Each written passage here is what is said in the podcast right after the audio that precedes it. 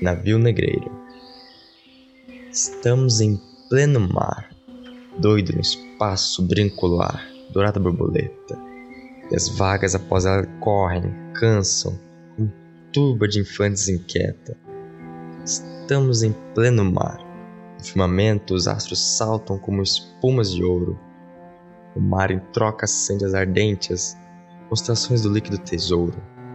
Estamos em pleno mar, dois infinitos, ali se estreitam num abraço insano, azuis, dourados, plácidos, sublimes.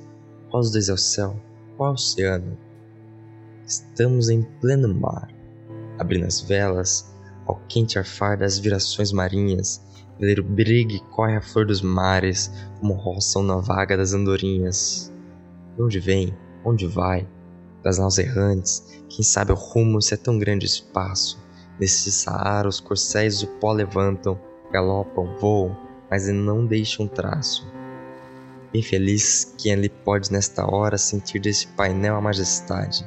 Embaixo, o mar em cima, o firmamento, e no mar e no céu, a imensidade.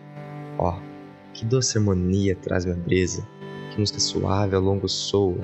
Meu Deus, uma sublime, um canto ardente, das vagas sem fim boiando à toa homens do mar, arrudos marinheiros, tostado pelo sol dos quatro mundos, crianças que a procela calentara no berço desses pélagos profundos.